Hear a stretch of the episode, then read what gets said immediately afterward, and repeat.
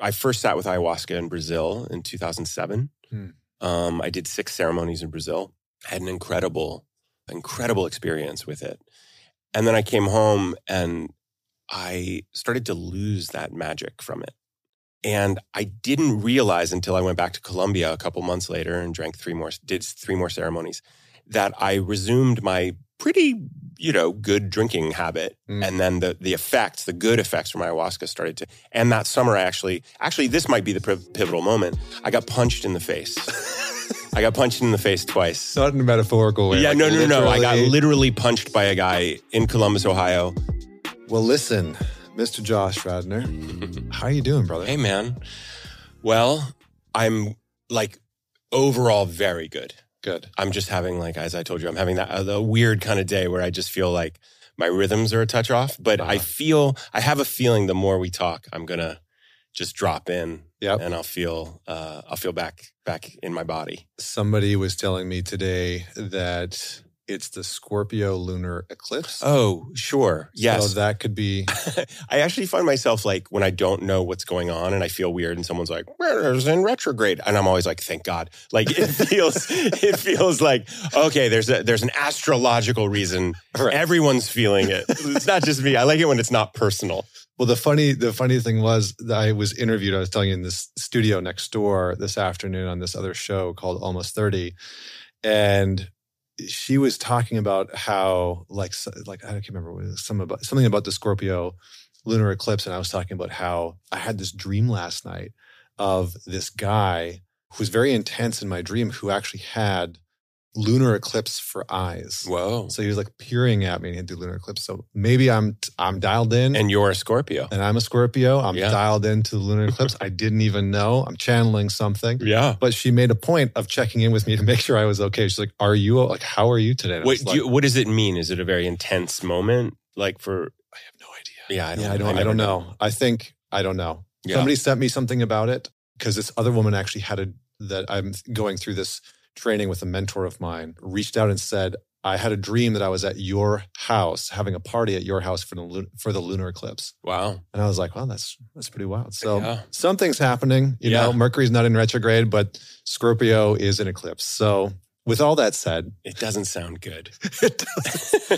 maybe maybe you're just feeling what I am supposed to be feeling. You yeah. know? There's some transference. There's some transference. Yeah. It's like I remember when I went and did my ayahuasca event. Every single I went and did four series down in Costa Rica, and every time that I felt like I had to throw up, somebody next with me next to me would start. Oh yeah, that happens quite a bit. and I was yeah. like, "This is thank you so much for taking the bullet for yeah, me." or so someone starts crying for you. Right, it's so like really weird. Yeah. Yeah. Anyway, I have been thoroughly looking forward to this conversation. I have so much love and adoration for you, Oh. and um, anytime that we get to spend together, I just I feel like there's a kindred spirit uh, sitting across from me. And I've loved our hikes. I've loved our talks. And so I am really excited to just selfishly get to know you on a deeper level through this medium that I have come to love. And for the people that are a part of my life through the listenership to get to know you because you're you're really a, a special human being. Oh, thanks, So, man. Yeah. I, you know, I've, I've, uh, you sent me the Martin Shaw uh, Yeah. episode, which I just flipped for, and I've done a deep dive into Martin Shaw. Like, I, I can't urge people enough to like, this guy is really saying something in it, and also like, he's the best voice of all of the voices. Yes. So you can listen to him forever. But I love that so much, and then I, I just started listening to your podcast. I listened to the the small ones, you know. That I listened to the big interviews. I just listened to Richard Reeves, which I Ah. didn't know you got him on because I sent you that article, which is Yeah. so cool. But I love that one. I've loved so many of them, and I think you know I, I, it'll sound like just we just you just had me on here so we could compliment each other. I think you do an amazing job. Like you. I, I think you you're you're a great interviewer, and you're so curious, and you you know you you you disclose uh, appropriately like you you you tell people where you are on your journey and where you've been and where you've Mm. come from and where you're headed and i i think that you know i'm getting a lot from it and we i, I feel like we're contemporaries but i feel like i think about like if i was a teenager in my 20s i'm in a you know i'm in a men's group i've been in a men's group for years and I'm one of the older guys. I might be the oldest guy in the group, but like some of my very dearest friends are like 29, 30, 31. Mm.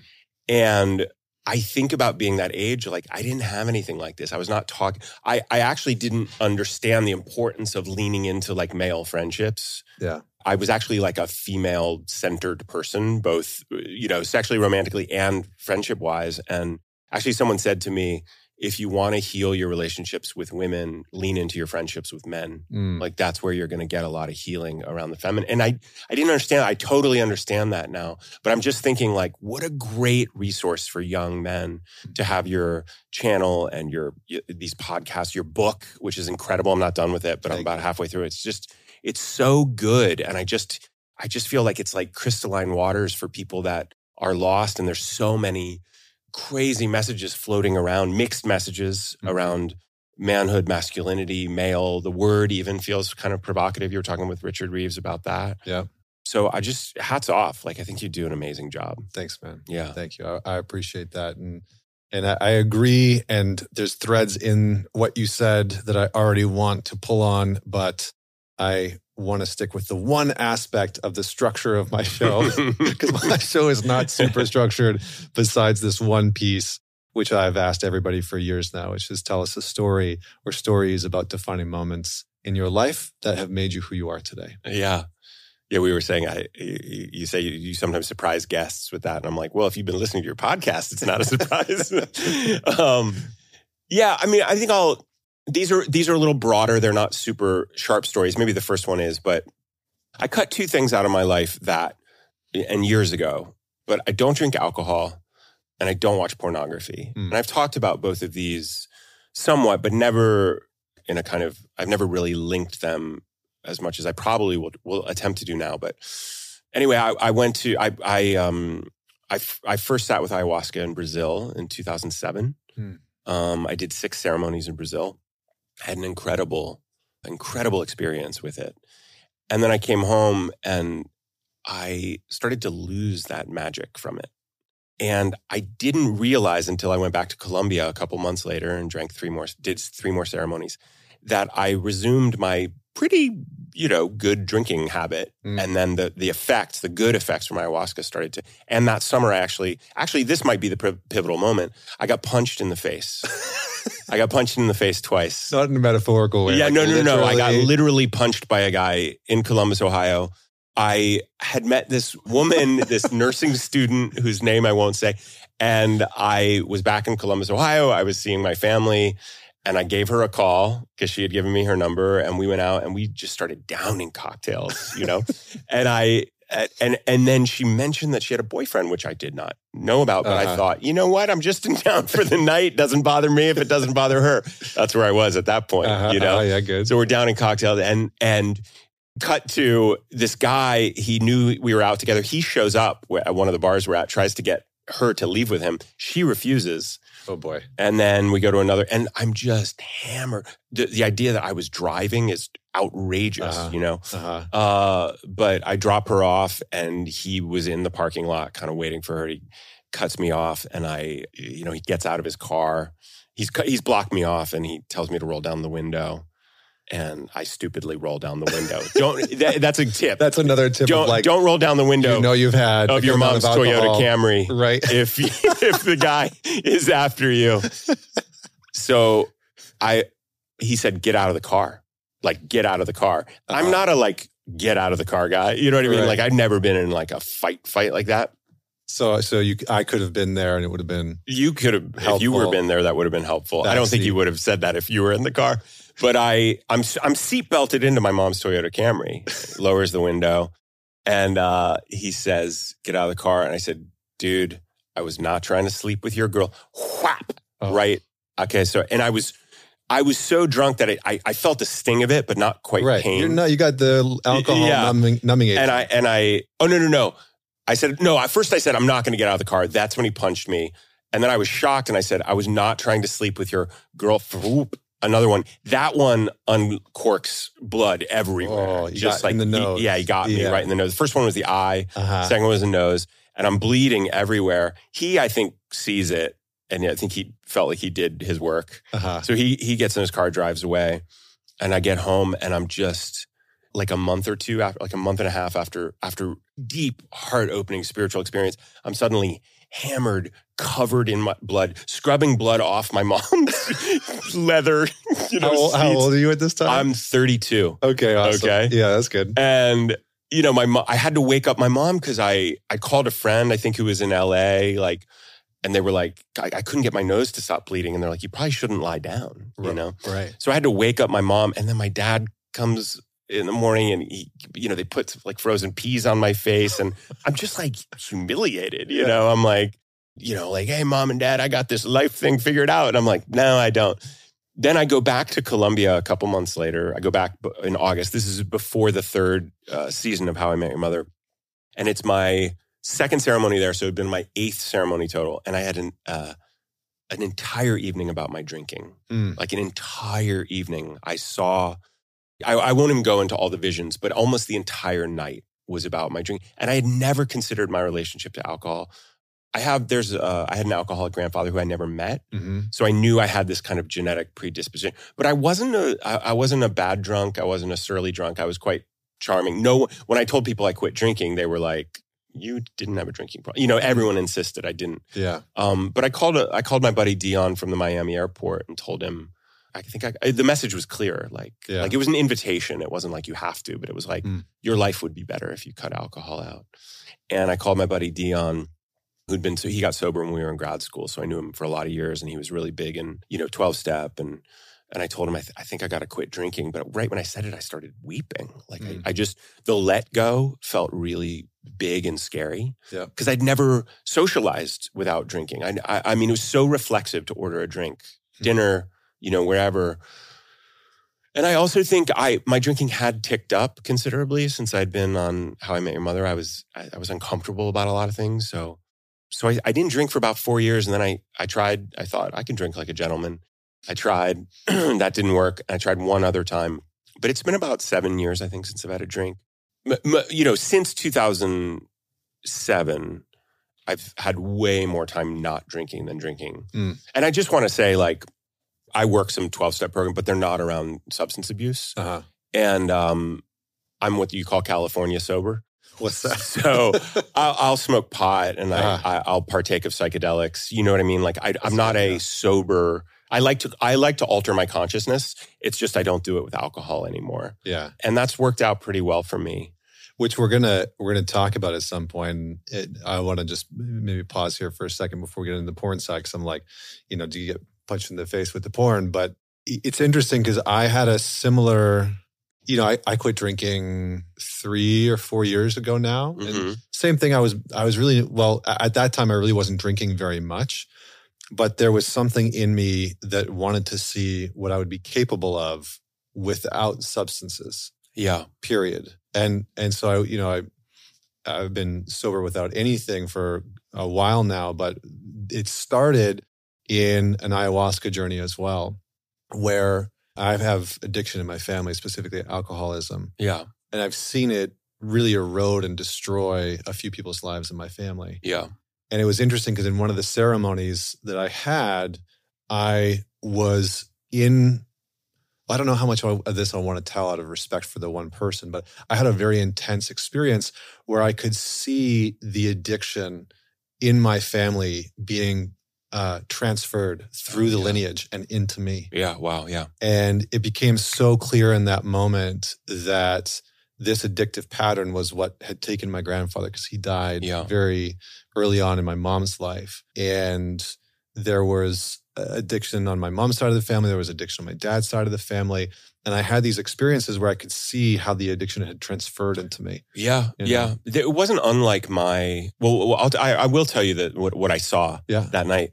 I moved. I, I was in this little tiny one bedroom apartment in Los Angeles. I got the show, and I was still in that for the first year. But I, I then bought a house, Hmm. a, a really nice house that I was in for a lot of years. But I hadn't moved in yet because I was getting some work done on on the place. But I did have a huge barbecue, and I invited all these people over for this barbecue. My friend Rachel and I went to like a BevMo or something, and we bought so much alcohol.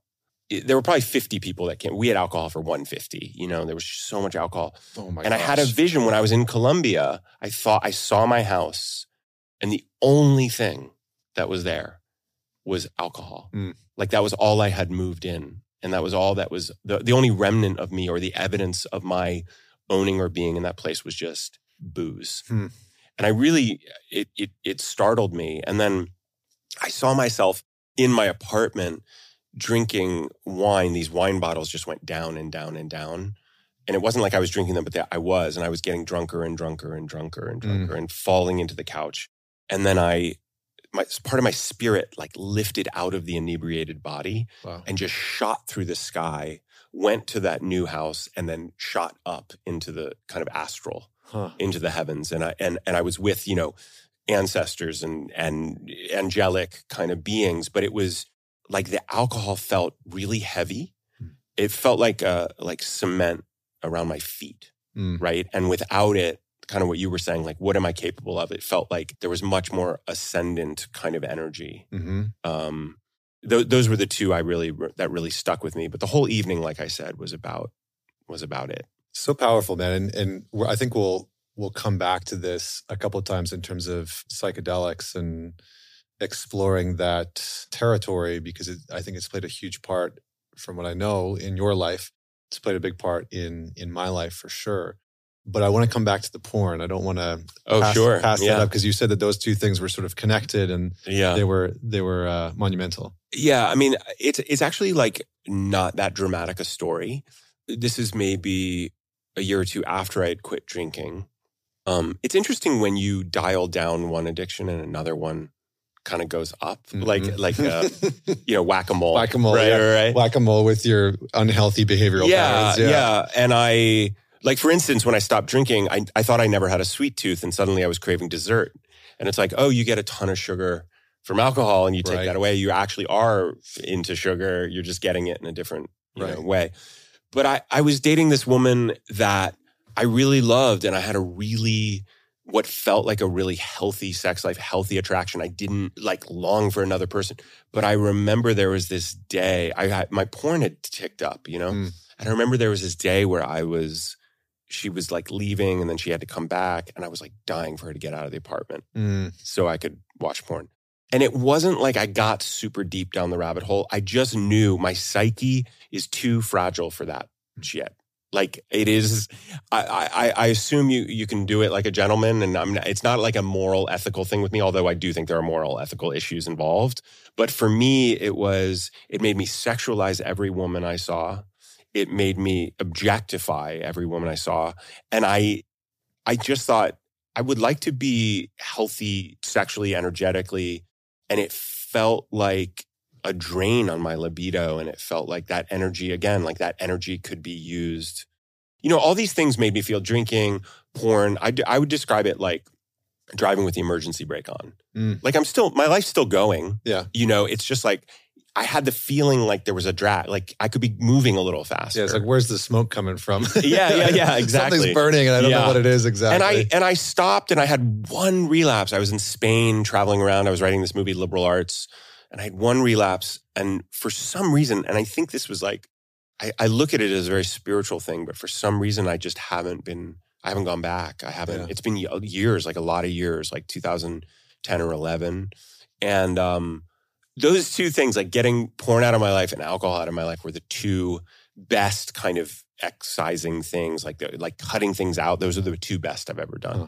because um, I have an addictive personality. I just Mm. have the thing. I have the thing. More is better. I have that. yeah, You know, if something's good, more is better. My friend's joke, you know, my my friend gave me a, my Burning Man name. He calls me Booster because I'm always like, we should boost. you know what I mean? Like, let's boost. Let's crank it up a little get a bit. picture from like uh, Mad Max, you know, where they're like spray, spraying the silver on with the Tom, in the Tom Hardy movie, not the original, oh, but the oh. Tom Hardy movie. And it's like get the boost. Oh, I don't remember that, Um, but yeah. Anyway, yeah, that's I, I get that. I Yeah, have that yeah. personality too. and and I just um those were just two really good decisions. You know? where where do you think that comes from? the addictive thing? Yeah, like a buddy of mine had a saying of like as a whenever I would ask him, do you want to smoke a little bit more weed? Do you want to take a little bit more mushrooms? Do you want to drink a little bit more? His response was always the same. And it was as a classic overconsumer of everything, the answer is yes. Uh huh. And so, I, but I feel like I have that part within. I've joked around that like there is a 500 pound fat man inside of me that just wants to eat junk food, smoke weed, Yeah. get drunk, watch porn, and fuck all the time. And Yeah. like that exists within me. And I don't know if everyone has that or if that there's some of us that just have more of that part that is stronger. Yeah, I mean, it's an interesting thing to tease out, and I don't know if you could land on something definitive because I think part of it is there is addictive tendencies in certain people. Yeah. I think I have them in certain ways, and in other ways, I'm incredibly disciplined Mm. and incredibly can walk away from certain things. Yeah. and I also, even the though I amplify my consciousness occasionally, I do it fairly sparingly. Mm. Do you know what I mean? Like I'm not like it's not an everyday thing. I don't wake up and do. You know, I see people Right. who are like they exist on pot. I just could not do that. But I also think there's something young about it, like adolescent, Mm. like um, About addiction. oh, well about addiction, but also knowing your limits. Like it feels like a Uh-huh. what I just read a great quote that was someone said you can't know what your limits are until you've like passed them essentially like you only know what your limit is when you've gone way past Uh-huh. your limit Yeah. you know so in some ways there's a kind of like turning the knobs of like life Uh-huh. where it's like you're experimenting like what if i what if i drank seven nights a week what would, oh that doesn't work you Yeah. know what if i never watched what i ate and i'm over 35 oh that doesn't work Yeah. you know what i mean like you have to kind of like you just have to kind of experiment on yourself Yeah. and determine. So that's why when people say, I don't like anything that's overly prescriptive or says all people need to do this, Hmm. it's like that's actually not true. I used to be an incredibly energetic ayahuasca evangelist until I realized, you know, it's a very rookie mistake. I'm gonna you- buy I'm gonna buy you a T-shirt that says ayahuasca, evangelist. you do ayahuasca, and the first thing everyone says it is like, we need to get every world leader and politician Right. in a room and do this. And I understand it's a very sweet sentiment. It's Yeah. like, oh, this is very heart opening, and all you feel is peaceful afterwards. You don't want to wage war or even get Mm. in an argument. Like you're just in your heart. I get that, but I like, should my dad do ayahuasca? I don't think Right. my dad should. yeah. You know, even though I've I've offered, you know, but but like there are certain people. I would have loved to have been there for that conversation. so, Dad, listen. Uh, there are certain people I think that maybe, you know, meditation might not be for them, you know. Like I don't know. I I just have found certain things that work for me and I'm still uh, making adjustments as I go because I'm changing. I'm a work in progress, but I have found certain things doing certain things works for me and not doing certain things works for me.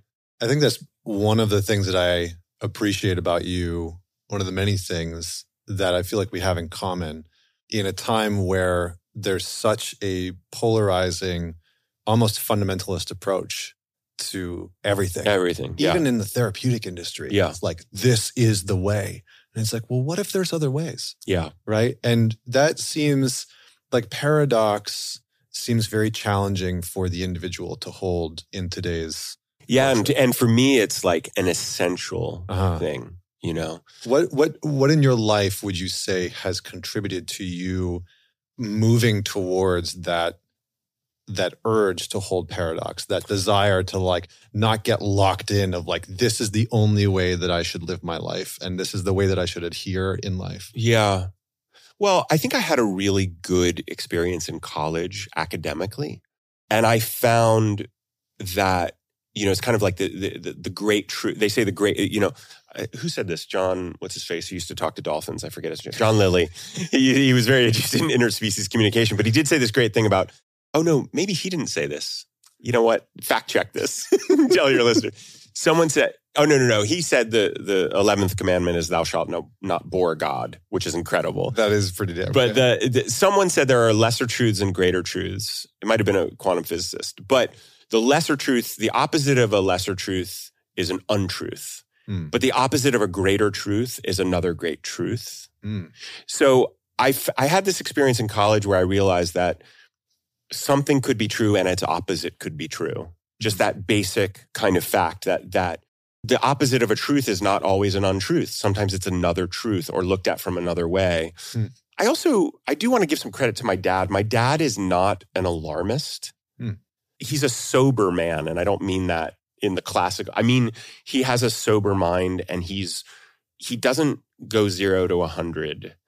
He doesn't get you know my mom reads, you know, about politics and goes crazy like I tend to do.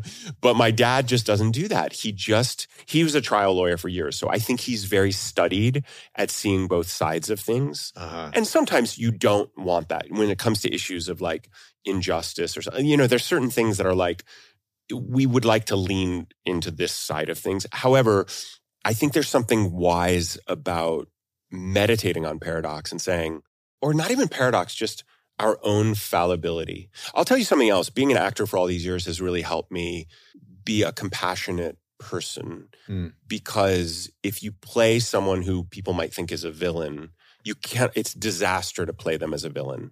You know, everyone thinks they're a hero or everyone thinks they're trying their best. So you have to really get under the skin of someone and say, why are they like this? Mm. And I think I think compassion is the antidote to that knee jerk kind of Twitter mob mentality that we're living in right now, I would agree. which is like burn them at the stake, Yeah. run them out of town, no forgiveness, no reparation. You know, I remember you and Richard Reeves were talking about that. Like there's a great uh, impulse behind some of these movements. And, you know, if I don't know if you knew, I, I went really deep on the Rwandan genocide years ago. I read a bunch of books about it and it's just, and I was there and I went to the museum. I don't know why I got so into it, not into it, but I was very, but they did these, the villagers would gather around and they would gather around the people that had killed their relatives. Mm. And they had these, they got to say whatever they wanted to them. It was like a restorative justice kind of movement. They had already spent time in prison or they were about to go to prison, but they, it was just this different way of thinking about justice where it wasn't throw them away and lock away, you know, lock the key. It was like, how do we repair a society that has been so torn asunder? yeah. and how do we um but i you know i think we have to do that for ourselves too like i'm in this somewhat funny but not super funny argument with my dad over the years because he always says i'm not a forgiving person Mm. and i'm like Let's test that. well but he also says you know we're Jew we, we're Jewish and he always says I'm an Old Testament guy and I'm like first of all that's wrong like the Torah and Talmud is loaded with admonitions to forgive Yes. you know what I mean that's not a that's not a fuzzy New Testament idea that's Right. actually and I and I also think you know when we when we don't forgive one it's indicative that we're very hard on ourselves you know that's something that's another thing I've had to really work on is like how hard I was on myself Mm. And I think being an artist that where my job is actually empathy has helped me let myself out of some kind of prison and let other people out of a prison that I might otherwise want to keep them in. Mm. I'm not always I don't I'm not always great at it, but I'm with you know resentments are killers. They're Yeah. just they're not and they don't help anyone. Yeah, and it, what I think is fascinating is is that I'm not going to forgive you is the holding on of the the pain and the suffering. You know, it's like a, it's like some kind of statement of like I'm going to hold this hurt Yeah. and it's going to I'm going to feign honoring it, but what I'm really doing is trying to punish you. Yeah, but it's the, you know, it's that classic like having resentment is drinking poison and hoping the other person dies. Right. Right. Like it is corrosive on the spirit to hold that stuff. Yeah. but but it's it, there's something there must be some kind of dark pleasure in it you know what i mean That's probably true. Yeah. uh, there, there, there people hold on to it enough that there must be some weird pleasure Yeah, we get something from we it. We get something from it Yeah, it's it's know? like the knowing that that person has somebody who is hating them. You know, it's like you know that I don't forgive you, and at the end of the day, like you'll have to. it also you get to be the righteous person uh huh. you get to be the good person Yep. and the other person is the villain Yep. and that's very easy that's a very easy binary to live in but you know i i think like when you really do some interrogation of yourself there's a great story that i love about carl jung uh, one of his proteges said he was the easiest person to sit in front of because he had so interrogated his own interior and he found inside himself everything he found murderer Mhm. he found hero, he found child molester, he found saint, sinner, The you whole know, gamut. everything. Yeah. He found everything. So when you had to confess something to him, he didn't flinch. He didn't say Yeah. like, "Ooh, how could you?" Yeah. You know, he was like, "Me too," essentially. Like Yeah. even if he didn't do it, he knew that he was capable of everything. I found that on ayahuasca. I saw I've seen some real darkness in myself, Mhm. you know? And I think that because I've seen that darkness, it's like I feel less, you, you know, all the people who crusade against whatever and then they're busted for that very thing. That's Mhm. just an integrated shadow. That's just like they've never done any work on My- looking. You I know? gotta, I gotta say, my favorite is always the senators or the governors who are so against gay marriage or Oh, yeah, or the homosexual or anything, and all and this like news story comes out of them getting blown in their office, Yeah. and it's like, yeah, of course. I gotta say, I, I, I love those stories. Yeah. like I find I have a dark pleasure in those stories there you go. because I, you know hypocrisy is just the most odious thing. You know, it's like, but, but if we don't take a hard, deep look at ourselves and our, you know, in all the stuff. I mean, that's what I find like psychedelics and ayahuasca in particular is like. I have gotten some nights that are just a tour of my shadow Yeah, and i and i have no illusions that i am i am oriented towards hopefully towards virtue towards doing the right thing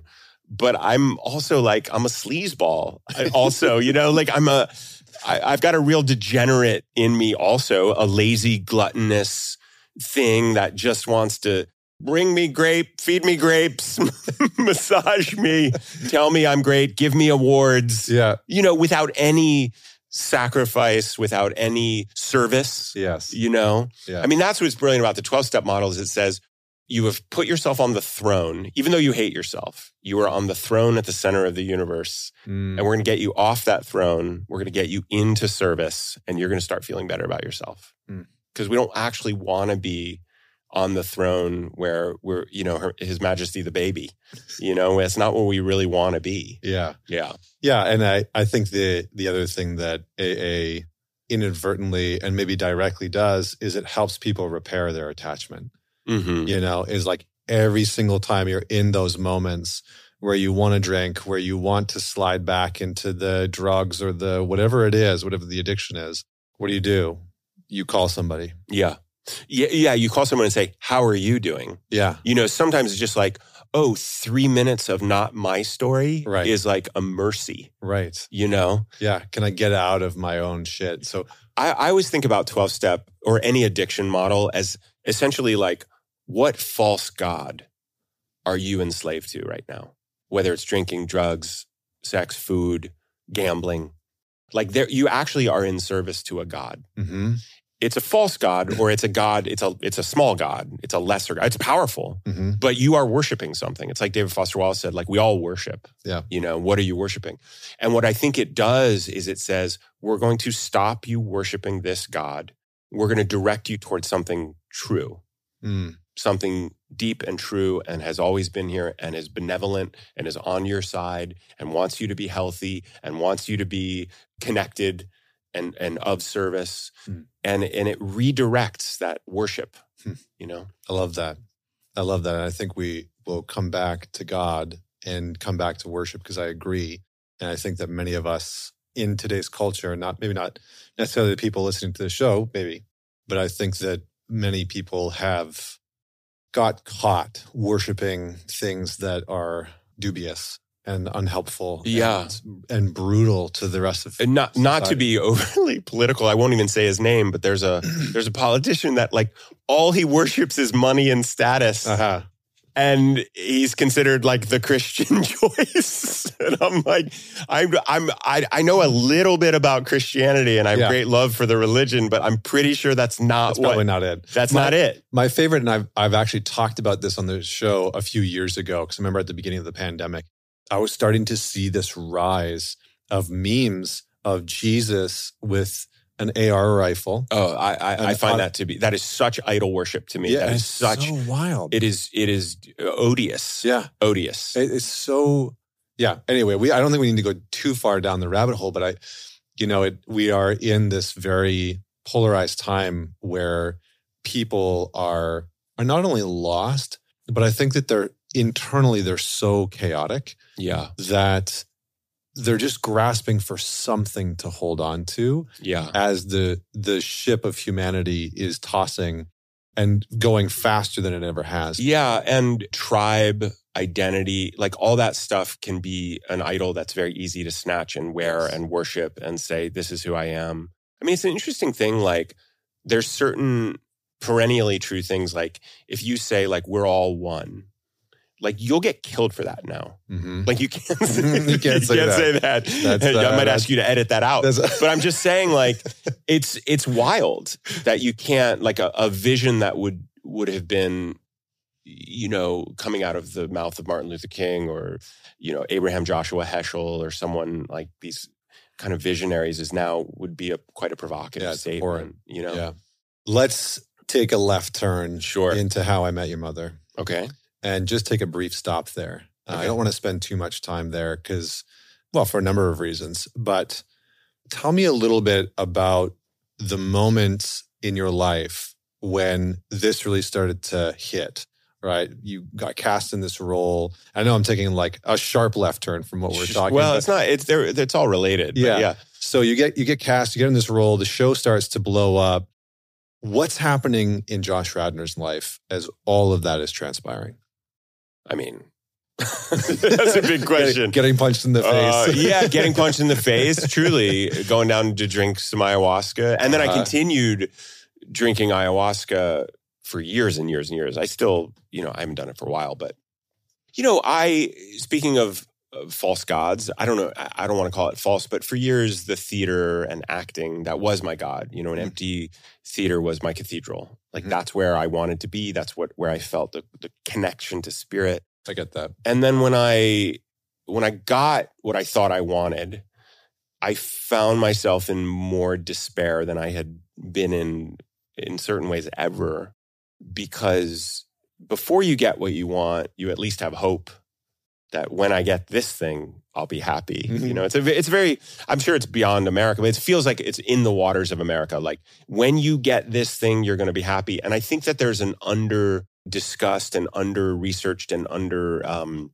not enough people talk about the despair of success Mm. that that despair and the confusion and the alienation that comes with getting the thing you thought you wanted Mm. where everyone in your life is saying what a great thing you did it you know and you feel wow this feels not like that Mm. now i like some of the work i like the regularity of the work Uh, like i said those first two years i was drinking a ton my stuff with women was kind of out of control I, I was trying to enjoy quote unquote the spoils of success as culture says you're supposed to enjoy Right. them Right. And i found that it just didn't bring me happiness. In fact it brought me it brought me more the god-shaped hole in my heart was opening more and more. Mhm.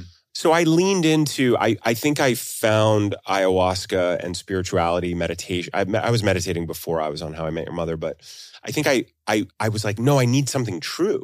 Like i need what is true? What is truth? I needed to to find it. So i I leaned more heavily into that stuff, some of which bore a lot of great fruit and some of which was a, a kind of like misdirection or it didn't, you know.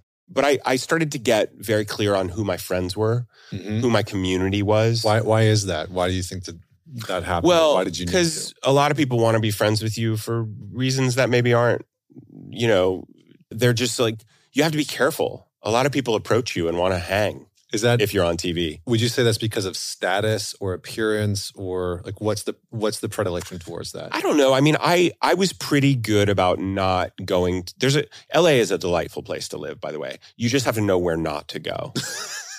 There's certain places you just don't go. Uh-huh. You know what I mean? Like, uh-huh. and I I lived a pretty modest life. I'm not super acquisitive, so I wasn't like buying tons of cars or do. I, I, and I wasn't like out at the clubs. You know, you I know, definitely would have bottle service. Yeah. yeah so um so in some ways i had a i had a there was a part of me that was uh, led a more modest lifestyle but there was another part of me that just knew i needed to find my tribe i knew i i fell in with some really special people Mm. that were kind of california based more you know hippie hippie people that are still some of my best friends in the world who just like believed in something you know they believed in love and gratitude and some of those relationships are you know not in my life but a lot of the, the big ones still are. But it was very clarifying. I, I, gave a talk in india in i don't know 2016 maybe 15 at this place called the INK conference. And uh, and i talked about how unnerving success is and can be and and how to use it as a kind of spiritual practice You know, Ram Dass says this great thing about whatever's in front of you is your spiritual practice. Mm. Like Mhm. whatever your life is, you, you trust that that course curriculum has been designed perfectly for you. Mhm. You know, and it's it was weird to say like my yoga, my practice was erosion of anonymity, being super success on a super successful show, but also feeling kind of trapped by it. And I ended up I, I directed, wrote and directed two movies that during that time, which like saved my life because I got to get behind the camera and I and I flexed my wings as a writer and felt so good. So in some ways, Can it- you? Sorry, can you just say what those two movies were? yeah, the first one was called Happy Thank You More Please. Yeah, which is phenomenal. Thank you, Yeah. thank you. And the second one's called Liberal Arts. Yeah. They both premiered at Sundance. They both, you know, had this great kind of welcome into the world. And so I, I, I felt like because in some ways I re- and and but I should say also we were on the air pretty quietly for about three or four years, and then I think the fourth season Netflix put us on, Mm. and that just changed everything. Like our rating, our weekly rating started to go up really high, and then we just uh, with the cast we talked about this. Like everyone started to be like, it's weirder out there. Like people, more people are stopping us and looking at. You know, it's a weird thing. You walk in to grab a coffee and like People are looking. people at you. looking at you. Yeah. I don't want to overstate it because I go a lot of places and people don't look at me. The worst thing you could do is overestimate your fame. Right. you know, you walk in and Like, you're are like, you looking at me? Do you yeah, know who I am? yeah, you probably know. And they're like, no, can we have the salt? You know, they're just like asking for, can we take I'm always chair? I'm always baffled if somebody does right. Like I was in we were in New York last summer and I went into a juice shop, a juice store, and I like got a smoothie and I walked out and I somebody said like Connor Beaton and I was like, yeah, what? Yeah, Yeah. That like, must be that's so cool though.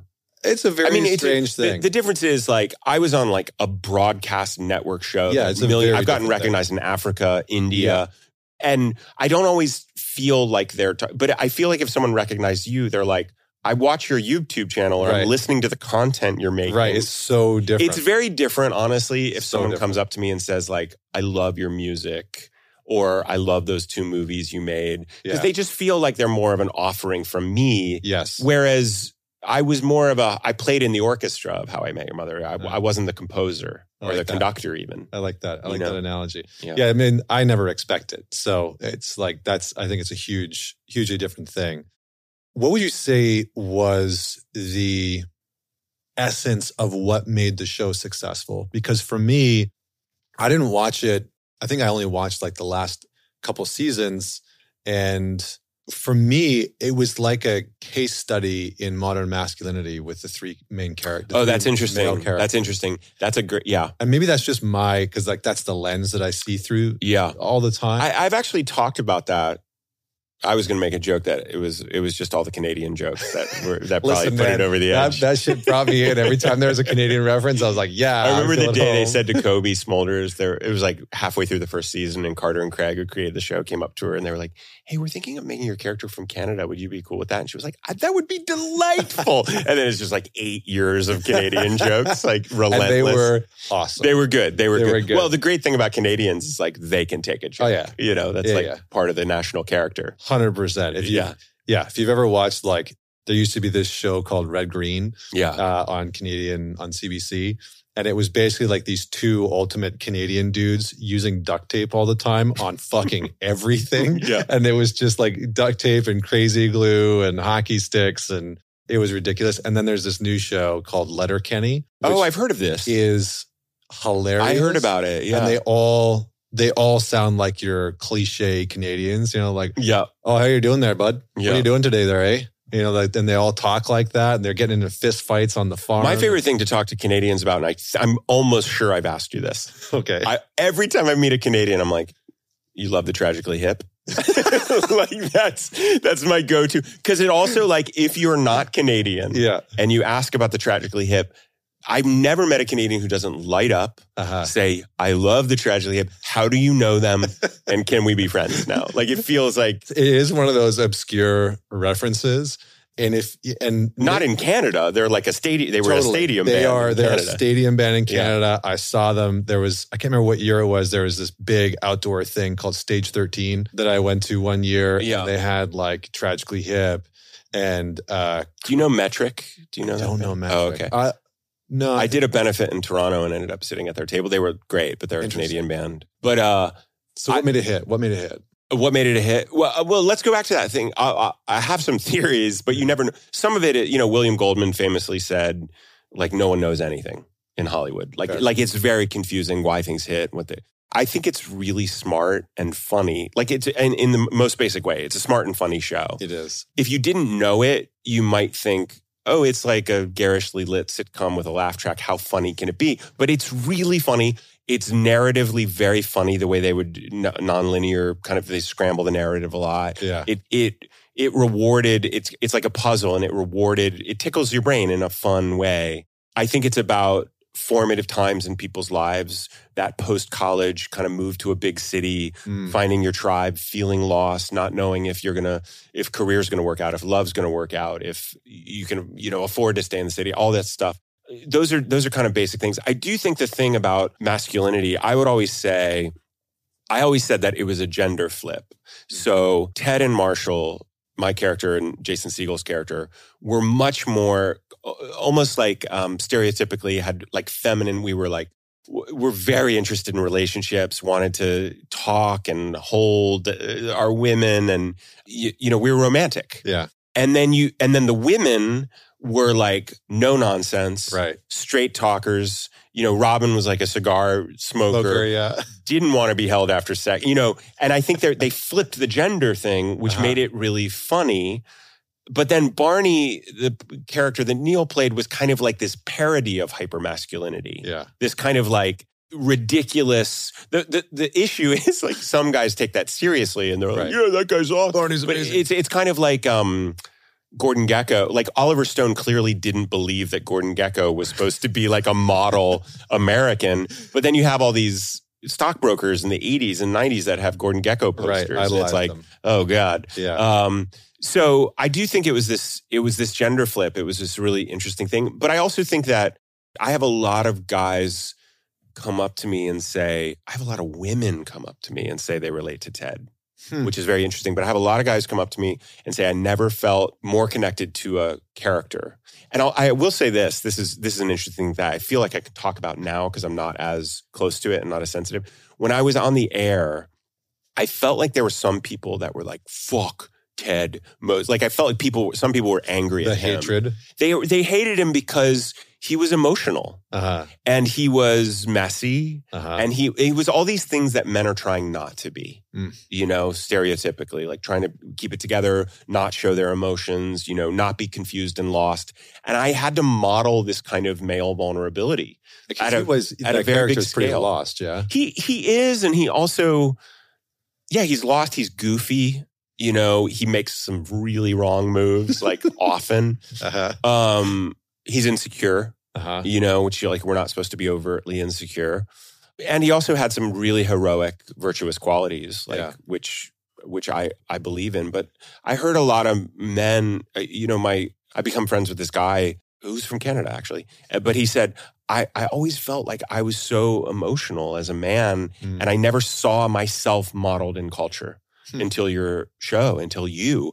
And I, I find those very moving, you know, that I was able, that I was asked to do that. Hmm. You know, I think, I think it was valuable culturally.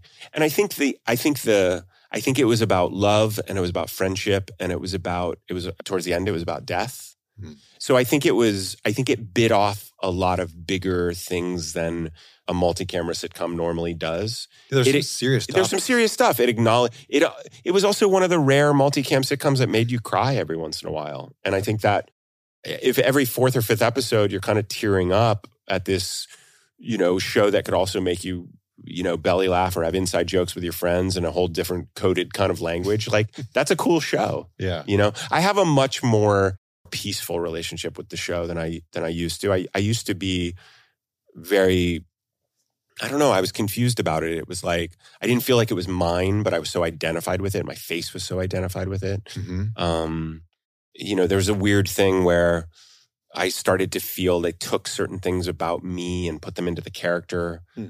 Like his intellectualism, like I'm, I'm, an, I'm a reader. I'm a, I do crossword puzzles, and they started putting that into the character. So then, when I started being myself, Yeah. publicly, people were like, "You're just like the character," and I'm like, "No, they made the character like me." you know, like you have it wrong. Yeah. You know, and I just wrote this muse letter. I don't know if you get my muse letters, Yeah. but I wrote, I wrote about this and said, you know, that that he was a part of me. I played a part that was a part of me, but it's mm. not all of me. Yeah. And it can feel very claustrophobia inducing to be reduced to something where Mm. people say, You're just this one. And I'm like, I didn't even write those words. yeah. Like I was just doing my best as an actor. I was contractually obligated to wear the red boots and you know do do that stuff. But but I also I I ha, it, it the blessings outweighed you know the other stuff. So Yeah, I mean, I, I love that perspective. I think culturally at that time, my sense of it, like when I watched it, it really was these sort of three, you know, as a guy watching it, there was sort of like these three male characters who kind of represented different archetypes of modern masculinity floundering and trying to f- find their way yeah. in different versions yeah. you know? And i think for me it was interesting because i could see parts of myself in each character. Totally. You know, it's like, oh yeah, I'd been the the womanizing Barney, and I'd been this guy that was lost, and I'd been this guy that was so romantic and like so obsessed with the relationship. yeah And just trying to find like who am I in the in the wash of society right yeah. And I think I think that question, who am I, might be like the meta, like Yeah. the the baseline question of How I Met Your Mother. Yeah. like who am i and and he couldn't meet the woman he was supposed to be with until he knew who he was so i think that's part of the journey of it you know Would you say that that is a true statement for most men? again i'm wary of anything overly Mhm. prescriptive Yes. for me it's a true statement Uh-huh. but i know i have a lot of friends who got married in their 20s and i know a lot of women who got married in their 20s who they told me all the stuff that I spent the last, you know, decade or two figuring out in relationships, out of relationships, they had to figure out under the umbrella of marriage, Mm. right? So, you, you know, you marry someone at 25 or 27, at 37, at 42, at 48, like you're a, you're, a different, person. Yeah. And the question is like, are you growing at a rate commensurate with your partner's growth? Are you growing in the same direction? I, have you heard that thing like everyone gets three marriages, and if you're lucky, they're to the same person? I haven't, but that's great. Yeah, isn't that cool? That's really good. yeah, I think in, in part that's why I actually waited so long to get married. I mean, I guess I wasn't so old, but I was, I think, you weren't old for a big city, but maybe yeah, for like a yeah, yeah. I mean, I mean, I grew up in a small town. You Yeah, know, it's yeah. like thirty thousand people. yeah, small-ish, but I was thirty-five. You Yeah. know, and I think for uh, you know marriage rates, they're getting older and older and older, and people are having children later and later and later. And I think for me, there, I actually felt this kind of responsibility to get my shit together before I entered into that large of a commitment, yeah, you know? And I, I think a lot of men that I've talked to over the years feel a similar sentiment of like, should I give myself to something, to a commitment that's that large without really having a more full and broader scope of who I am? Or at the very least, give myself time to, to like mature in, Yeah. into who I might be. yeah. And that doesn't always need to be the case, but I had this talk with Ben Ben Lee, who I who I've made a lot of music with, uh, an Aussie songwriter, and he he would say when when guys would say like I want to get my career settled before yeah, that's a I- big one. yeah. And he said every Fortune 500 CEO was married when they like got their first loan for their business. Right. You know what I'm saying? Right. Like it's not it's not like they were at the top of their game and then found their Right. partner. I mean maybe some of them, but but by and large I feel like the right relationship can be rocket fuel on your life. I agree. You know? I agree. My So- my life has definitely gotten a lot better. Yeah, and I think it makes things. It's kind of like um, I, I don't have any kids, but like I know my friends who've had kids. The first time they hold that baby, there was someone on your podcast that was talking about that. I forget who it was, but they were saying like when I held that my child and I realized, oh, like fucking around time is over. Yeah. Like I got to get real serious about everything. Yes. And I think it can be a call to step into a, a deeper, more actualized version of yourself Mm. if you realize that you're not living for yourself anymore. You know, whether it's a partner or a child but it, it- you know, I, I this stuff has taken me a lot longer than it's taken other people. I'm 48.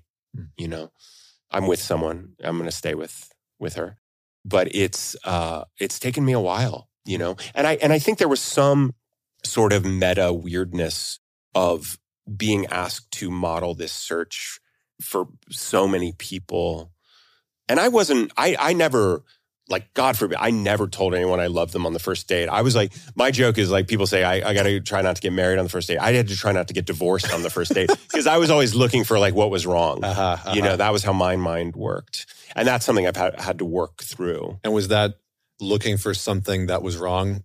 was that a like a byproduct of childhood? Was that something that happened because of dating? Or Sure, like I mean everything. Yeah. I- I, I think ultimately I had to accept the fact that there's something in me that wants to be alone, Huh. that wants to push people away, that wants to find. I would make a case against people. I always knew where the exit signs were, Hmm. you know.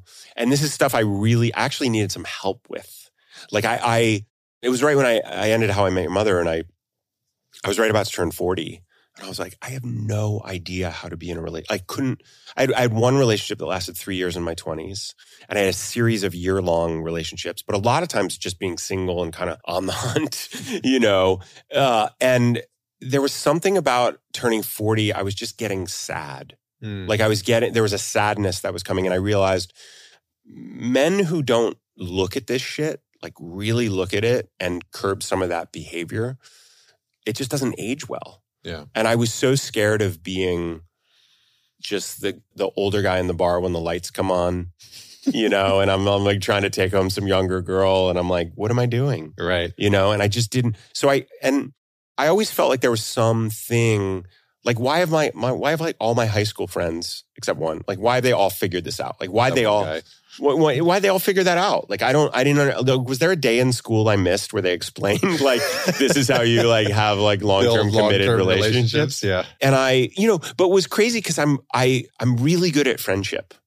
You know, are. I agree. I'm really good at being vulnerable and talk. Like, I had a skill set that should have been good for this Like kind of thing. transferable over to Yeah. and And I, I, but they are di- I they are different beasts. They are different. know? I mean, friendship is a component of a of a romantic sexual relationship, but it's not the whole deal. Yeah. You know. But I I something in me was like, I need help. Hmm. You know? So I reached out. I like I I actually got some help. I actually I stopped dating for a time, you know.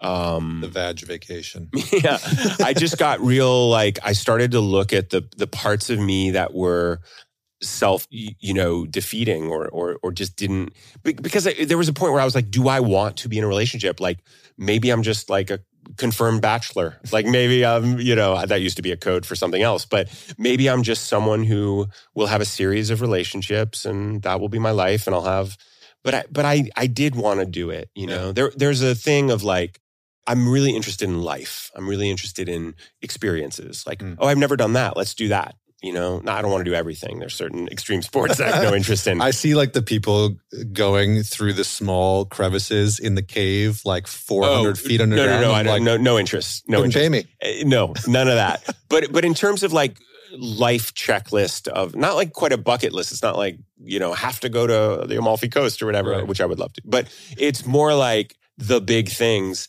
And I had all these relationships that were really exciting, really cool people. I had, you know, I would only be in a relationship with someone if I thought they were great. Hmm. But it was like I couldn't take that next step. But I started to look and say, okay, I've had all these experiences. I've had all this professional success. I've had, but the thing I really haven't done is is gone super deep and Mm. said I'm here and I'm not going anywhere.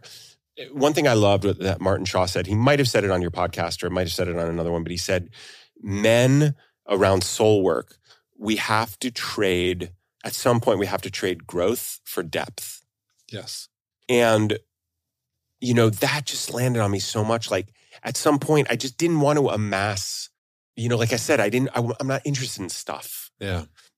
I mean, I would like my career to keep, you know, blooming, but at some, I, I always wanted, you know, a friend of mine really love, lovingly reflected back to me. He said, I feel like when you're at a crossroads, even if it's at the 11th hour, you always break towards depth Mm. you know and it's true like i i want to feel that my life is is more about depth than growth Yeah. you know or you know to take another analogy it's kind of like I don't need to own all the land, but I want to be a good steward of the land I have. You know. I want to till it, I want it to be fertile, and I want to.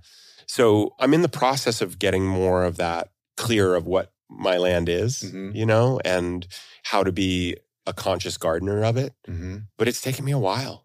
I think that that is, I'm with you, that whenever my life has presented me with those inflection points, Yeah. that I have had a predilection, predilection towards just like a, a desire to move deeper. Yeah. And I've never really known what it was or where it came from. And, and maybe I never will, and maybe that's not the point. Yeah. But that has been a part of my North Star Yeah. Because I've seen what the ascension oriented growth obsession has done for a lot of people. Yeah. And when I've pursued that, I've actually never really felt fulfilled. Yeah. I've never felt satiated. Yeah. And it can be, I can, it can be really exciting. I can really get into that part. And I, I always feel this tension between this part of me that's just like, go for the growth, go for the growth, you know, Yeah. like go after, build things as big as possible and do whatever the fuck it takes. Yeah. And I have that living within me, but there's this other sort of like hand on the shoulder that just says, go slow, go low, Yeah. you know, and that whatever that is, whether it's my grandfather or the older mentors that I've been so blessed to have in my life, that voice is always there and I've always listened to it. It's like I've been fortunate enough to have some elder Yeah. thing in my life that's pulled me more towards that depth. Yeah. I think it's probably, we never talk about it directly, but I think it's probably part of our connection Mm, is an attraction to that that, depth, yeah. you know I, I i will say also that another kind of poison kind of thing that's laced into success and fame Yes. and money is that no one asks you to drop this stuff no one says like you're you're allowed to stay in a suspended adolescence much longer Hmm. if you have that stuff like and to me i i, I just I, I kind of felt like i wasn't busted i just i turned myself in i was like you got to get me off the streets you know When you so when you say no one asked you to drop that stuff, what are you referring to? i mean being unmarried and struggling with relationships at Uh. 40 in hollywood successful Right. I, I don't know. Like maybe some people might say, like, what's going on with that guy? But most, uh, by and large, people don't. Yeah. You know, and you can you can hide out there for a long time, and it's not even any sort of slam against. And I was that person. Like I, I just knew that the life that that felt like my heart was yearning for was. um I just had to drop a lot of that stuff, and I had to say, you know, I think I think that the, the part of an adolescent idea is I can have everything, hmm No limitations. no limitations. So part of my addiction, my addiction kind of template was variety Mm. and options. yeah. I wanted all options. Yeah. I wanted to be able to date every woman that I was interested in. I wanted to live every possible storyline. And I think part of my growing up was acquainting myself with the truth that getting older is a huge part of getting older is loss. Mm. That there is that that you know I, I recorded this album in Nashville that's going to come out later this year called and it's called Eulogy. And the reason I called it Eulogy is because each song is like this mini funeral Mm. for this part of me that that served me up to a point and then has to be kind of retired Yep. and buried and also kind of kissed on the forehead and honored like i don't want to say these parts weren't they they helped me get across the river right You're not going to have like the angry Jewish funeral. no i mean why why do that why do that Yeah. but but i felt um you know just acquainting myself with the inevitability of like grief and loss and to say i was just talking to a friend of mine who has now a 10 year old kid Hmm. and he said there's a part of me that i i could miss the like baby or the toddler but then i'd miss this cool 10 year old that i'm living with right? Yeah. like but but there's still there's grief in people getting older. There's grief in our getting older. There's grief in oh I, i'm choosing to be with this one person. That means i'm not going to be with these other people. I'm not going to live these other lives. Mm. but at the same time, if I if I just stay in the world of options and variety, I, there's grief in not going deep and Yep. not not you know having that soul expansive uh, experience. Yeah. So I think that in some ways you have to choose like are you interested in growth or depth? Mm. You know, and and uh you know, I I end up making even career decisions. I I'm always like, I should be, I should have said yes to that thing that was more growth oriented. But I was like, but I didn't think it was good. It was like, well, but it, it was a big hit. You should have done it. You know what I mean? Like, and, and, but I, I end up, I almost feel like I had this very big mainstream success, but my heart is like an indie Yeah. artist who, who kind of like really just tries to choose integrity at every turn. But I, I think you don't, I, I don't think it's so binary. I don't think Yeah. you have to have, you know, there's certainly, They're not exclusive. They're no, there's certainly exclusive. great artists that seem to be in their integrity and people find them. And I, I would love more of that, Yeah. you know, but I, but I do feel like I'm constantly, that, that is the question, growth versus depth for me in this moment, you know, Mm. uh, if I'm weighing a decision. So limitations, endings. I mean, what's what's interesting about what I hear you saying is one of Carl Jung's proteges talked about this concept called puer aeternus, which Oh, I know all about Puer Yeah. Aeternus. is the eternal boy. Yeah. Right. And I, what's interesting is that I think in our culture, our, uh, our culture really idolizes youth, you know, and longevity. Yeah. And this notion that, that freedom means that you should be able to do whatever you want, whenever you want. And there's no endings. There's no limitations. We don't grieve losses. We don't grieve death. You know, Stephen Jenkinson, who I've had on the show, who Yeah. you and I have talked about, said, you know, like, we live in a death phobic culture yeah. right? That we're so afraid of endings, but there's a maturation that comes with the acknowledgement of those endings and then the pursuit of those limitations, right? The the the acknowledgement. And so I want to just return to your relationship to relationships and maybe inquire a little bit around what limitations have you had to explore what endings have you had to put into place in order for you to find your way into a deeper orientation within relationship Jesus, Connor. Um, I mean, first of all, I, I I would agree. I, I I think it's part of the. I think it's a real grievous problem in our culture that we, and and this goes back. I think there might have been, you know, whatever you can quibble narratively with the end of How I Met Your Mother, but it was about death, and uh, my friend Alec Lev, who who did the How I Met Your Mother podcast, we were talking about this. He said, I think some of the outrage about that was people were angry that we reminded them of that about death. Yeah. And that can be it's so weird for the most common thing ever. is is like a contra like people get angry if you remind them yeah you know um my my girlfriend is a psychologist and she did her phd you know her disserta- dissertation on the connection between love and death and how a, a more presenced awareness of death and mortality in a relationship increases intimacy and connection in a partnership Hmm. and i one time said to her like how do we how do we stay at this? How do we do it? And she said we remember we're going to die. Mm. you know like like you know it's like till death do us part. It's like it's not forever. Actually it's not forever. Yep. you know? And sometimes i when i remember the fact of mortality it wasn't richard reeves talking about like if you had one more year to live like would you be okay yeah. with how your, your year is going or how it went? Yeah.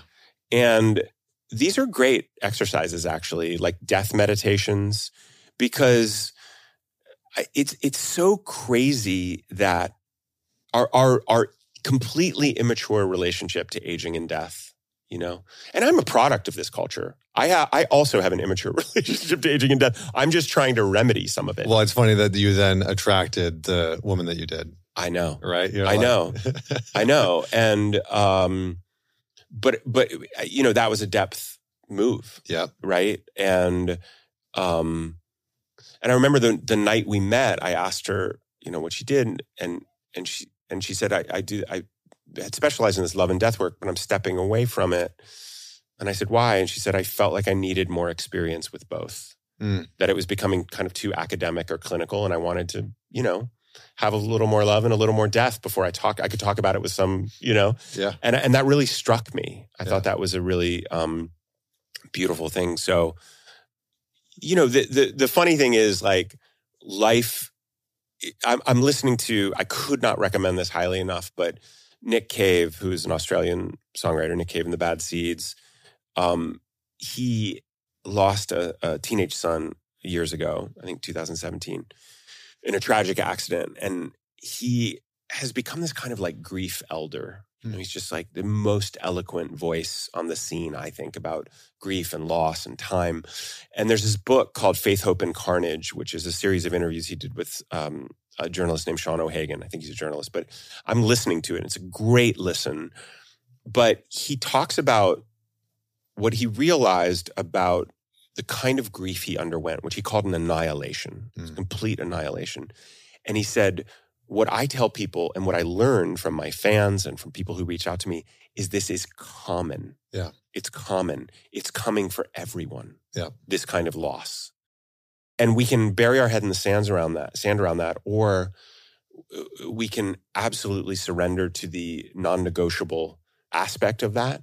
And he even says, even if if you are have the great good fortune to be loved deeply, your absence, your death Mm. is going to annihilate someone. You know, it's just Jenkinson talks about this, just woven in. Yeah. And I think when we when we're in a death denying culture, which we're in, we hide our elderly. We hide our we we we bury people very fast. You know, it's like in it when we get shocked by death. Yeah. I don't know why we even get shocked by it anymore. Yeah. Like it like it is absolutely baked in. You know, I did have a really interesting thought. I've been I've been going to the I'm trying to go to the gym every I love day, how okay? excited you get about it. Like, I'm, you just got, I'm like, yes, I'm excited I, too. I had I'm this thought. You. I was in the sauna at the gym Uh-huh. and it's a very hot, very good sauna. And I try to stay in, you know, as long as I can. And I thought, man, if I didn't know, if that door wasn't openable, this, I'd be in hell, Yeah. right? This is hell. Yeah. But if it's 10 or 15 minutes with the option to leave Yeah. and for this, this heat to end, it's kind of, it's really pleasurable, right? Yeah. Yeah. And I had this thought immortality might be a kind of hell. Hmm. That if there was no option to leave or end this thing, and I'm not sure, who knows, I, this thing might go on in various ways. I don't know. I, I believe in the kind of immortality of the soul on some level, but but the fact that we have an exit, and in fact, I think that exit is what makes it.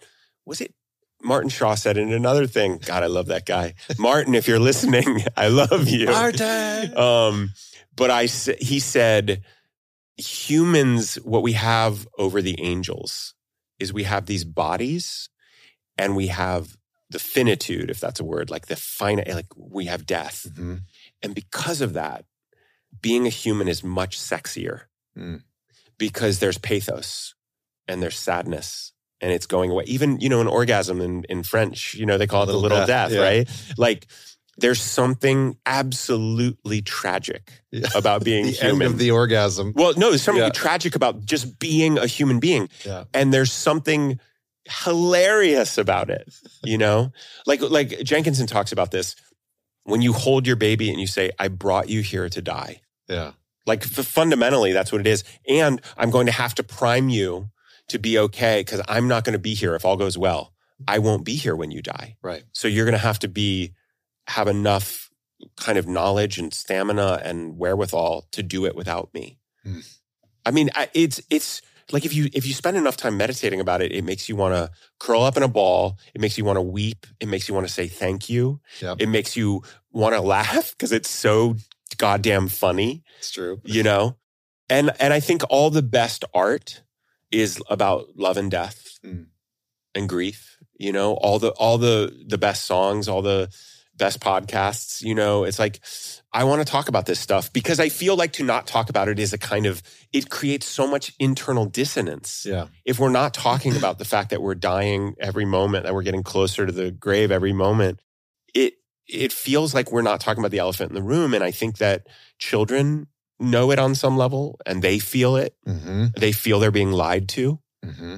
and then then we grow up and we become the liars ourselves It almost seems like I've thought about this, and Vienna and I have talked about this that part of our role as parents is to actually help our son and help our kids know what to do with suffering know what to do with endings know what to do with death like we had a i think i shared a little bit about this with you but like we had such a wild experience where right before code was born our dog bronx was diagnosed Yeah, I remember. cancer, I remember. right and so there was this very strange immediate dichotomy It was of- like they high fived right on, the, one way, in, way right? out. It was like this yeah. revolving door of life and Yeah. death, of love and death, and and it was. I've had a lot of people pass away in my life. Bronx was this incredible character. We really loved him, but we sat with him in, in his final moments. Right, I I put my ear to his chest. I listened to his heart literally stop beating. Mm. Vienna held his paw and looked into his eyes, and we were just there crying and breathing and just being with him in his final moments. And at first, it felt like this tragedy, like we were being robbed of something, yeah. you know, because both of us had this picture in our mind of our child laying with our dog. You know, Yeah. all the cliche Instagram photos yeah. and videos that we had seen of like, yes, our golden retrievers, it's just going to be beautiful. And then he wasn't there. And it was honestly, it moves me right now as I talk about it because it was one of the most profound experiences in the sense that not the joy necessarily, but but the joy of getting to be with him in those final moments Yeah. Was not the same as welcoming my son into the world, but it was it was a measure of of profound experience that I really didn't expect Yeah. to just be with him. And it made me grieve for the for the people who don't get that, Yeah. you know, who are ushered out of this world, out of their body with no one around to hold them. You Yeah. know, because when we're hopefully when we're ushered into the world, there's people there to welcome us and Yeah. greet us and hold us. And so I feel like I got a very deep lesson in what parenting is. You know, like God was sort of like, and by the way, Yeah. you should probably prepare your son Yeah. for the the weight that culture is not going to yeah. actually help him learn how to deal with. Yeah, thanks for telling that. I got I got real emotional listening to that. I I um I would say that I and it's not I'm not laying this at the feet of anyone. I did not get a good training in suffering. Mm. I have had to learn that along the way, Yes, which you you do. Yeah. you know, if you're paying attention, Yeah. you It's learn. Like you kind of have I to. didn't get a I didn't get a uh, I had to life had to teach me when things don't go my way, when there is loss, when there's grief, like Mm. how how but but I think it's those moments that reveal who we are, you know, essentially at our essence. But I but I also um the third thing I was going to talk about in the pivotal thing I had mentioned to you was getting my dog Nelson Yeah. speaking of astrology, a friend of mine got me an astrology session with his teacher who do you know James Hillman? Oh yeah. Yeah. Yeah, yeah. So his son, Laurence, is a really amazing astrologer, Laurence Hillman. And he's not woo woo. He's not a prophet. He's not predictive. He talks in archetypes. Like he talks in a very Jungian language. Awesome. Incredible, right? So I had this really powerful session with him. And he asked me if I had a dog. And I said, no. I, I, I said, I was I've been allergic my whole life, you know? And he said, could you get a hypoallergenic dog? And I said, probably. And he said, I think it would be a very good idea for you to get a dog. Hmm. Uh, And I said, why, why is that? And he said, it would be very good for you to be loved by something for no reason. And I immediately logged it away. And a couple months later, I, I, I started, you know, this kind of search and I, and I ended up with this, you know, Nelson. Yeah. You know Nelson well. know Nelson. You saw Nelson. You spent a lot of time with Nelson his first year of his life. I did. Yeah. yeah. Your your wife Vienna, one of her favorite things on the earth is to pick the black gunk out of Nelson's eyes. The boogers, the eye boogers. she loves it. She's like such a she is such a mom. I know. heart. She's so good at that. I know. She got mad when I would do it. She was like, "That's my job." yeah, do not steal this from me. Yeah. But um Nelson has radically altered my life. And I remember um two things. One, I was very nervous about the first week when it, they were like, you have to run him downstairs every two or three hours. hmm And I thought I was going to be so angry that my sleep was, and I just woke up so effortlessly And I scooped him up. And I remember the feeling of holding, he's so little, you know, walking him downstairs in the middle of the night. And it was so tender Yeah. and it was so beautiful. And I was out in the, you know, cold, like waiting for him to go. And he would just look up at me. And my friend Ed says, he said, we love babies because we clean up their poop. We love dogs because we clean up their poop. Anything we clean up their poop, we love, you know? so weird. And it's, it is It's weird, true, but, it, but it, the truth is, yeah. it, it- uh, going back to that kind of thing of like we want to be dethroned like like part of my pain as i was getting older was i was too focused on myself i didn't have another thing outside myself that i was really paying attention to and nelson all, all he does is love me back but i feed him i walk him i clean up his poop i do you know i do all these things and it's just this i get this deep love back i get this shattering heart expansion and the other thing about Nelson, is that you get a dog, and part of the the gift of a dog is you get the 10 to 15 years, right? Like you don't get 30, 40 years. Yeah. You get what you get. Yeah. And the moment I fell in love with this dog, which was very fast, I can I can make myself cry just thinking about what you what you described with Bronx, like the moment of goodbye. Yeah. And how much like I'll have to th- sorry, like how much I'll have to thank him for Yeah. you know? And um, I used to never understand when people get emotional about their pets. I was like, I wasn't an animal person until this dog just showed me like what that relationship can be and also like what a teacher, you know, what a teacher of like loving for no reason. Cause I, I think like a lot of people, I learned a very conditional love. I thought I had to be excellent Perform. perform, Yeah. achieve to get love. And Nelson doesn't care if I book a big job or like he doesn't care. He's just excited I'm home, Yeah. you know? And there's something so sweet and achingly sweet about that, you know, and that he's going away, that he won't be here forever. And it's just like, what a teacher, Yeah. you know, what a teaching, like that, like a ferocious teaching. Yeah.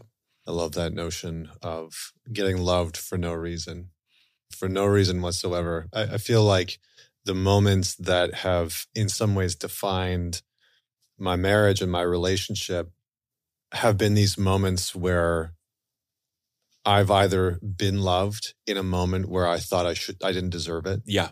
you know, or I've been loved for no reason Yeah. whatsoever. It's like, oh, I didn't do anything, or Yeah. there's not a. Th- This isn't not an event. impressive, It's like you're, what I'm doing like you're just loving me for no reason. It's not because I'm performing well or whatever it is, and vice versa. You know, where I've been, where I've been conscious enough to actually give that to Yeah. to Vienna, and Yeah. it's it's something that I feel like we're all craving for. You know, at, at our cores is just that sense of I belong, and I belong just because. Yeah. And I think part of the challenge that I see with a lot of men is there's this narrative out in modern society that says women are born with value and men aren't, Mm. and men have to build their value. Mm. And I see this pushed out through certain channels quite a bit, almost saying, like, you as a man don't have value until you've earned it. Right. And I think that that value is different from the status that is often being talked about. But yeah, it kind of breaks my heart a little bit to know that there's a lot of men that are out there who have probably been very successful, had a lot of achievements, or, or maybe done nothing, and have never experienced that getting loved for no reason. Or if they did, they rejected it Right. because they they are under this spell that says you have to have done something in order to be valuable in order to then receive love Right. But then you do something that, by all accounts, by society standards, should secure you yep that love, and you don't feel it. right And, and in fact, like me, you feel more despairing than ever. I mean, I, I think the, that a relationship at its best, a good relationship, and there's no such thing as a perfect relationship, just a, a really healthy, rooted in in the kind of good, honest stuff. hmm It helps rewrite some of these terrible scripts in our heads. yeah You know, my girlfriend says this great thing that family's the only thing you get to do twice. mm. You know, the first one you didn't have much of a say in. And the second one, you get to have a little, you know, you get to have more say. a little what- bit here and there Well, a little bit, not all of it. It's a collaboration. here and there Yeah. But um but I think we have to rewrite some of this stuff because you know, it's it's it's also like I think there's a lot of wounded, hurting men out there who think when I get this, I'll finally feel happy or I can get Yeah. the kind of woman I want. And in some ways, you won't believe me when I tell you that won't be actually the case. Mhm. So you actually have to do it. Yeah. You have to get it. You have to go out, you hunt, you do the thing, you come back with the the spoils. Mhm. And and maybe for a, it does work for a little while. Like I don't want to say it doesn't work at all. Like there's a kick. I mean, but it's a bit of a drug, right? Like you spike up and then you crash. I just think that there are sturdier things to and not to say we shouldn't work or strive or succeed. I'm I'm for those things. But there are sturdier things to kind of put our you know throw our lot in with and and relationship and love and community and service and dogs and you know all that stuff is so so good Let's let our final stop of this conversation be in the spirit realm and in the realm of plant medicine, sure because that has played a huge part in your life. And we've talked about it a little bit. We don't have a tremendous amount of time left, but maybe just for for my own knowledge and for the people that, that are out there, maybe just give a little bit of context of your journey with plant medicine and a little bit of what's come of it for you, come from it, I should say. yeah um it's easy to do this in five minutes i'm yeah, kidding yeah, right. I'm like, Um, like, so I left this to the very end. Well, like I said, you know, I, I I started working with ayahuasca in 2007, and I did it for years and years and years, multiple times over the years. I've done, you know, probably 150 ayahuasca ceremonies. I I've done some peyote ceremonies, which is not as much my medicine, but I respect it Mhm. deeply. I've worked with San Pedro cactus, which is another interesting plant. I've only done it once, but I, th- I had a pretty profound experience with it. I've worked with some heart openers that have been really powerful, sassafras and MDMA and um, Psilocybin. uh, psilocybin. Yes, a lot of psilocybin. um, LSD, which I think can give some gifts, is an interesting medicine. But yeah, psilocybin, I have very powerful experiences with.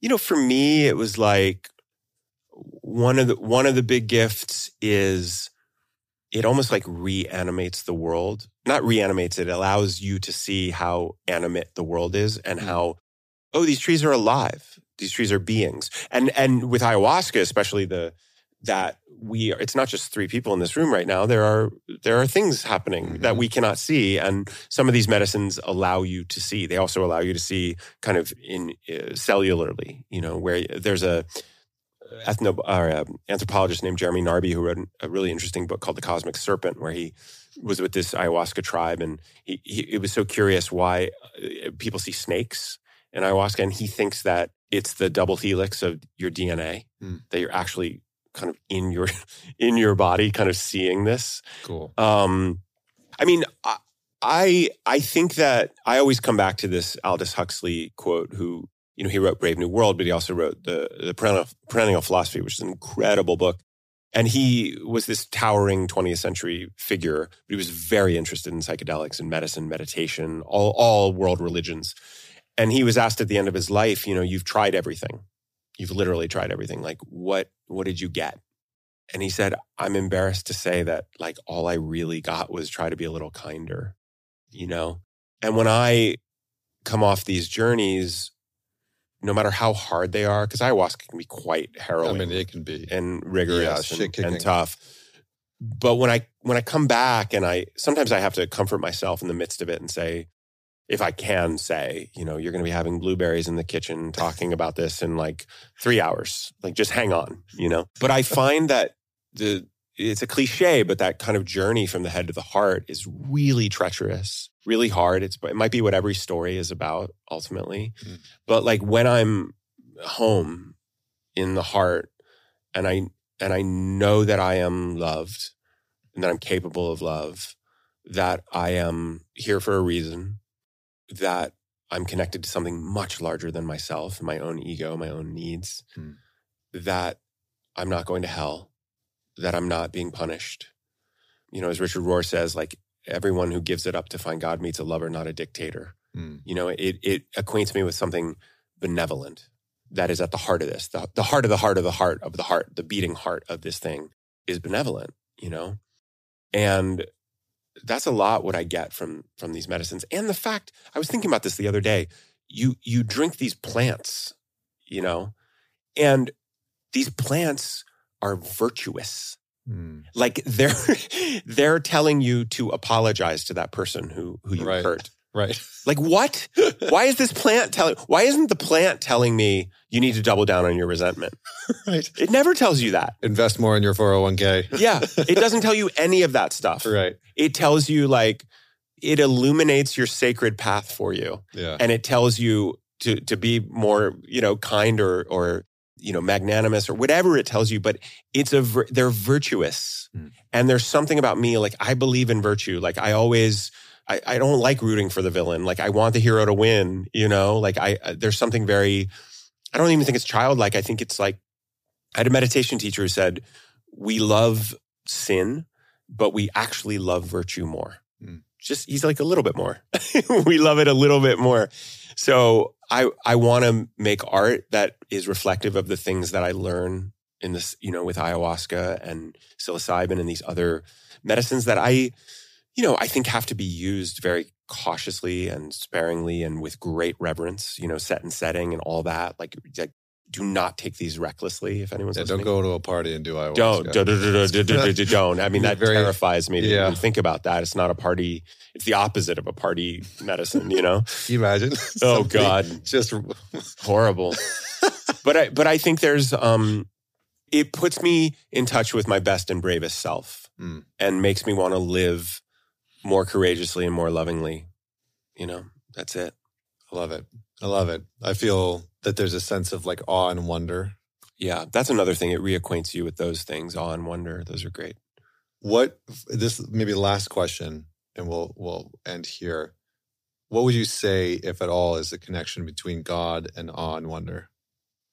i think abraham joshua heschel who was a great jewish theologian was friends with martin luther king he was just a kind of towering spiritual figure from the 20th century but he said to be spiritual is to be in awe I think one of the things, and this is why I, actually really like plant medicine, is because we get habituated to the material world, especially if you're you're you're the same house and the same bed and the same face you're looking at, and you everything becomes. Flat. I I I always thought, and again, I don't have kids, but I always thought one of the the, the special things about having a child is that the child is seeing things for the first time, and it reacquaints you with that feeling of discovery and wonder and Mhm. awe. But for me, with plant medicine, you know, you're like, oh, I've seen this tree a lot, but not this way, you know. And there's something it, it, it brings you back to more childlike, open, innocent state. It it restores you to innocence, Mm. and I think that's the point of all spirituality is like it reacquaints you with. You know, it's not like you know, like the, the the part of you like I've seen it done it all. You know, nothing nothing amazes me anymore. But to be amazed, yeah. like, oh, I'm always looking to be amazed. You know, I want to be awestruck. I want to be struck dumb with uh, wonder, you know, splendor or so I think I think there is I think there's a deep connection. I'm you know, in any holy book when a human encounters the divine, the first thing they are is afraid. And the angel always says, "Do not be afraid." Mhm. Or God says, "Do not be afraid." Mhm. I think Richard says this, Richard Rohr, that, you know, it's the most common phrase in the Bible and it appears 365 times. I don't know if that's exactly true, but it would be amazing if it That was true. cool. But this notion of do not be afraid, but there is something about when we encounter, that's why I always think like when we get to either the moment of our death or, uh, you know, these defining moments in our lives, whether they're birth or whatever, like, you can't speak. Maybe that's why I'm having trouble finding words, right? Like it's pre pre-verbal, post-verbal. Like there's something our our minds short circuit and we're in the we know we're in the presence of something so much bigger than us. And but we are it. That's the thing. Yeah. We're also that. We can't be separate from that. We actually are getting in touch with the foundational element of what we are and where we came from and where we're going and just you know I I I forget this by the way. I will forget this when I leave here Mm. you know? Yeah. But I'm glad that we're talking about this so I can at least remember it for today. That is a beautiful place to find our own limitation in this conversation and this ending. Feel the loss and, of it. Um, yeah. there's so much more that I would love to talk to you about. So maybe uh, a part two in the future. Sure. I'd love that. And and I I really do, Connor. I, I I love what you're up to. Thank you. I think you're doing great work here. And I and I I can only imagine there's just so many people that are inspired by you and learning from you. And um it's awesome. Thanks, brother. I appreciate that. Appreciate that. Appreciate you. And um, for everyone that's listening and watching, make sure you man it forward. Make sure you share this episode with somebody that you know will enjoy it. I got to do the, the normal thing, even though we're sitting across from each other. And until next week, this is Connor Beaton signing off.